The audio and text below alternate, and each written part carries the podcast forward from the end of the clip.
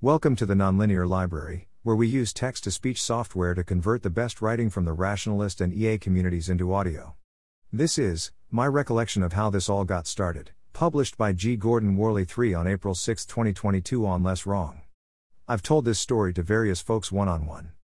They usually want to know something like how did you get into AI safety or how did you get into EA? And although I expect to keep telling it one off, I'll write it down for those of you I'll never get to meet. Why should you read it? Because my story is partially the story of how all this got started. Less wrong, AI safety, EA, and so on.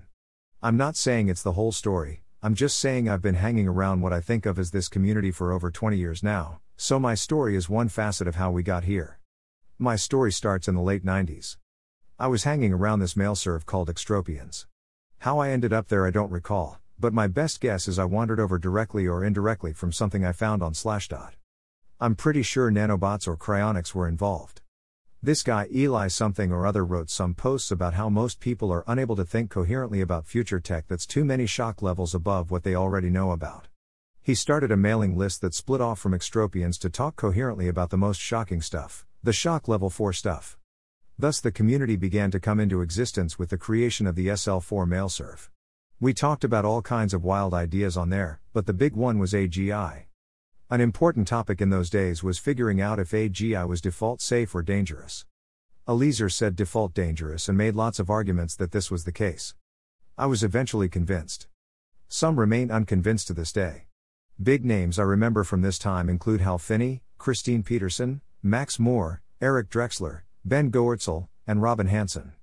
I'm not sure who was on the list and who wasn't. I also remember some other names, but we were not among the big players. The list started to die down after a couple years, but around this time we started hanging out on IRC. It was a lot of fun, but a huge time suck. This helped bring the community more together in real time, but everyone was still spread out. Somewhere along the way, the Singularity Institute started. Around this time, Eliezer started to get really into heuristics and biases and Bayes' theorem, claiming it was the secret of the universe or something.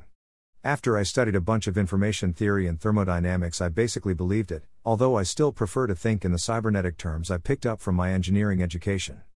We also all got interested in quantum physics and evolutionary psychology and some other stuff. Eliezer was really on about building friendly AI and had been since about the start of the SL4 mailing list. What that meant got clearer over time. What also got clearer is that we were all too stupid to help, even though many of us were convinced AGI was going to be dangerous. I remember a particular exchange where Eliezer got so frustrated at my inability to do some basic Bayesian reasoning that he ended up writing a whole guide to Bayes' theorem. Part of the problem seemed to be not that we lacked intelligence, but that we just didn't know how to think very good. Our epistemics were garbage and it wasn't very clear why. Eliezer went off into the wilderness and stopped hanging out on IRC. The channel kind of died down and went out with a whimper. I got busy doing other stuff but tried to keep track of what was happening. The community felt like it was in a lull. Then overcoming bias started. Eliezer and Robin posted lots of great stuff. There was an AI FOOM debate. Sequences of posts were posted. It was fun. Then at some point, less wrong started. Things really picked up.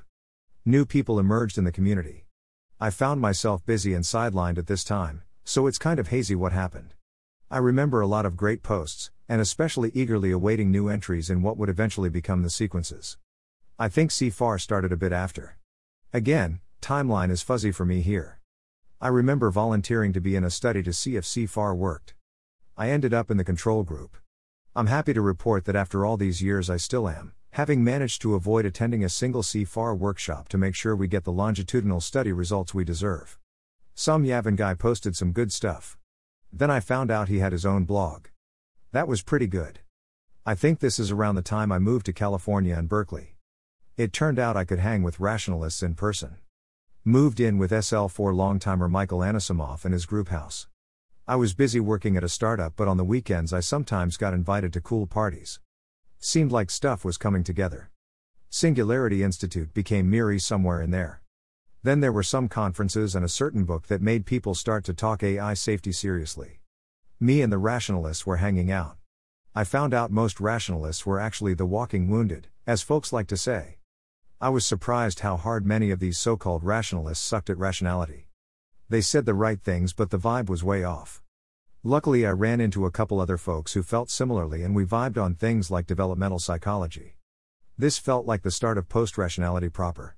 Yes, there were people talking about the ideas, but this is roughly when it hit the Berkeley rationality scene, and not long later you all had to start dealing with us posting stuff on Less Wrong.